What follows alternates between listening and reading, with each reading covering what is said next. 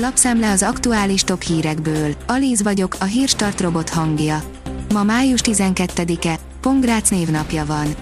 A 24.20 szerint nukleáris űrrakétákat fejlesztene Amerika. Az Egyesült Államok hadserege arra törekszik, hogy jobban ellenőrizni tudja a ciszlunáris űrt. A portfólió szerint megjött Moszkva legújabb ellencsapása, őket érinti. Az orosz kormány 31 európai, amerikai és szingapúri energiaipari vállalatot sújtott szerdán ellenszankciókkal, köztük a Gazprom korábbi európai leányvállalatait, valamint kereskedőket és földalatti gáztárolók üzemeltetőit. Kubatov Gábor, 4-5-6 játékos el fog menni, fél éve dolgozunk a pótlásukon, írja az m4sport.hu. A klubelnök szerint a Fradi csak olyan labdarúgót igazol, aki legalább 32 km per órával tud futni. A napi.hu szerint csehek is beállnak harcolni Ukrajnában. Milos Zeman államfő engedélyezte 103 cseh állampolgár belépését az ukrán fegyveres erők kötelékébe jelentette be Zsiriov Csácsek elnöki szóvivő szerdán a Twitteren. Az államfő döntését Petr Fiala kormányfőnek is alá kell még írnia, írja az MTI. A magyar mezőgazdaság kérdezi, fahéj, jótékony hatású az egészségre, de mennyi a túl sok belőle?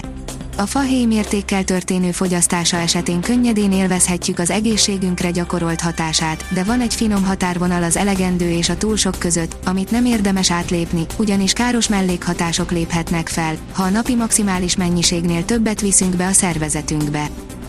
A Force írja 10 karakteres mondat Nagy Mártontól, a kormány egyik újoncától. A közelmúlt sajtóinformációi, valamint a miniszterelnök szerdán megosztott képe is arra enged következtetni, hogy Nagy Márton, a miniszterelnök gazdasági főtanácsadója is miniszteri széket kap az 5. Orbán kormányban. Első fokon elítélték, most mégis hivatalában maradhat Pécsvárat polgármestere, írja az ATV.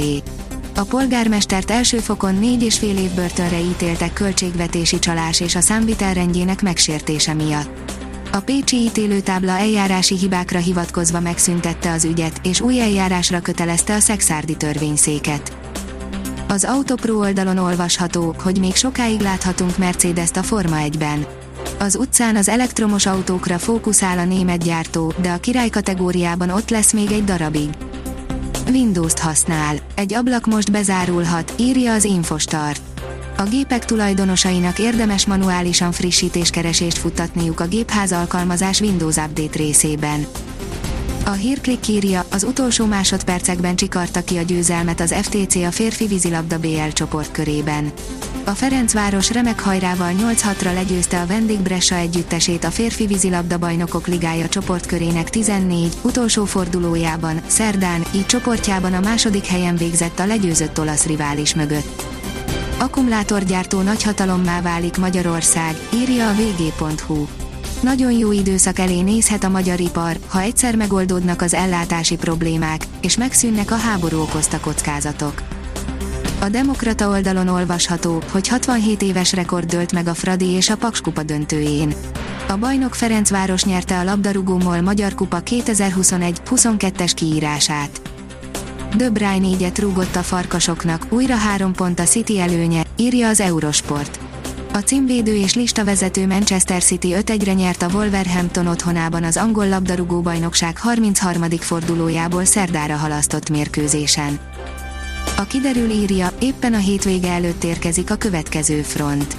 Csütörtökön tetőzik a meleg, majd pénteken frontrendszer éri el a Kárpát-medencét sokfelé lehet zápor, zivatar, mozgalmasabb, változékony idő érkezik, hétvégére azonban már ismét nyugodtabb, szép idő ígérkezik. A Hírstart friss lapszemléjét hallotta. Ha még több hírt szeretne hallani, kérjük, látogassa meg a podcast.hírstart.hu oldalunkat, vagy keressen minket a Spotify csatornánkon.